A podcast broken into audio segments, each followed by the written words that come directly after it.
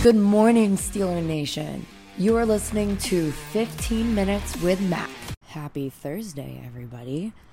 Hope everybody's week has gone spectacular so far. You guys, did you see Ducka Hodges and Lainey Wilson, country music singer Lainey Wilson, have been in a relationship for over two years? Good for them. I mean, hey, it's hard keeping relationships a secret in the spotlight, especially when you have a country music singer and a former NFL quarterback. So, happy for them. I love love. This is so cool. I guess when Lainey performed at uh, in Pittsburgh, um, she was wearing a Duck Hodges jersey, and I think everybody was like super thrown off guard because no one was expecting that. And everyone was like, oh wow, like maybe she's just like a huge like Duck Hodges supporter. But like thinking about it, it's like well, kind of funny now just to see how we were fooled. We were fooled.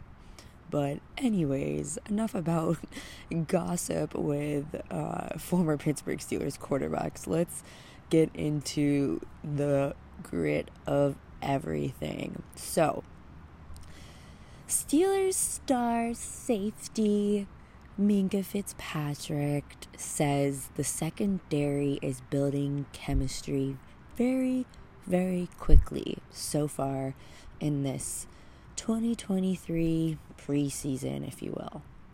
So, Minkah, our man, he signed a four year, $73.6 million contract extension last summer. Ooh, super exciting because he's going to be in Pittsburgh for a hot second. Um, yeah, so the front office is definitely looking at keeping this guy around for a very long time. And the front office is looking to bring support, you know, to Minkah. Minkah can't just do it all on his own, right?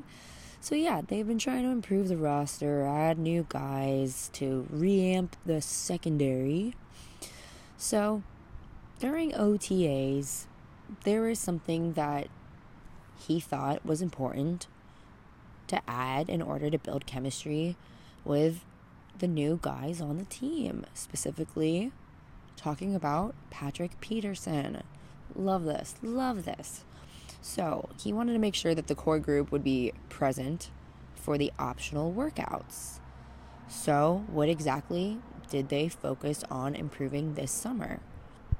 So, Minkah Fitzpatrick said he wanted to become more advanced in his IQ in understanding the game. He says he's been sitting down a lot and breaking down a lot of film with different coaches, and he likes to be in the right position. He doesn't want the quarterback to know where he's at. Clearly, yes. So, why do I love this so much? Well, because we talk about how if you are smart, you know that you need to learn to grow, doing all the little things that it takes to become a contender, an asset of the Pittsburgh Steelers organization. We know it takes a lot more than talent. These guys got to be smart. So I am very much so enjoying hearing Minkah Fitzpatrick say this because we all knew he was a dog. We all knew he was a team player. We all knew he was an asset, right? But with having that sort of power comes room for an ego.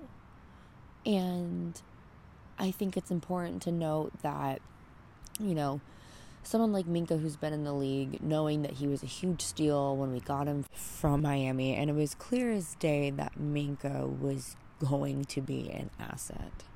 But we didn't know that we, we can't tell everybody's attitude and what it's going to be as soon as you step on the field.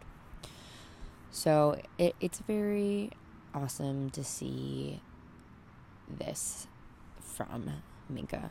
So Minkah is coming off another amazing season in Pittsburgh as he made his third Pro Bowl and was selected to the AP All Pro First Team for the third time. So if we look a little bit into what Minkah's done in 15 games, he had a career high of six interceptions, 11 pass deflections, and 96 total tackles. Wow. So he is definitely well worth the $73.6 million that we spent on him last June, which made him the highest paid safety in the NFL at the time. So he says if he needs to improve his game in this phase, it's going to be scary because the NFL is not going to know what hit them when the Steelers come up against their next matchup next week. Every week, we will continue to see a dog hit the field. We have a new group on the back end, and their communication, their chemistry, you will be seeing this the upcoming season. The defense has so many new pieces as a whole, and it's even better because it's led by Cam Hayward, TJ Watt, and Minkah, of course. So, you know, we picked up Patrick Peterson, we picked up Keanu Neal. It's we are in a great position, in my opinion. But what do y'all think? I think it's really cool to see these guys really come down, come together, and really bear down for what's most important. All right, you guys, we're going to pivot from the defense to the offense. Okay, so we've talked about how Dan Moore Jr. is getting some time playing on the right side, how he was switched from the left side to the right side because they were giving Broderick Jones first team reps, whatever. We are in a little bit of a not fickle, but kind of a fickle because we don't know what Chooks is going to do. We don't know what it's going to look like, but we know for a fact that Dan Moore Jr. is doing whatever he can to keep his job at left tackle. So, hmm, let's look into this a little bit. So, there was an article that came out um, about Dan Moore Jr. that he said um, with Mike DeFabo from The Athletic.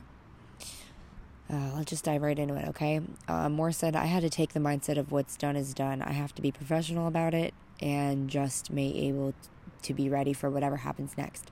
Anything I can do to help the team, that's what I'm going to do. All I can do is control what I can control. That's just showing up every day, trying to get better. So that's the mindset that I had previously, and that is the mindset that I'll continue to have each and every day. It seems inevitable that Broderick Jones is going to take over on the left side at some point during the 2023 season, despite recent comments suggesting otherwise. So, former Steelers lineman Derwin Gray and current left guard Kevin Dotson don't believe that Jones is going to play, and that insinuating probably it's going to be okay for Dan Moore Jr. He's going to keep his position at left tackle. Because clearly the dude is set on set on that. But, you know, at the end of the day, whatever the coaches want whatever the coaches are going to get, right? Isaac Seumalo has came out and said that Jones has the rare tools to be able to start right away.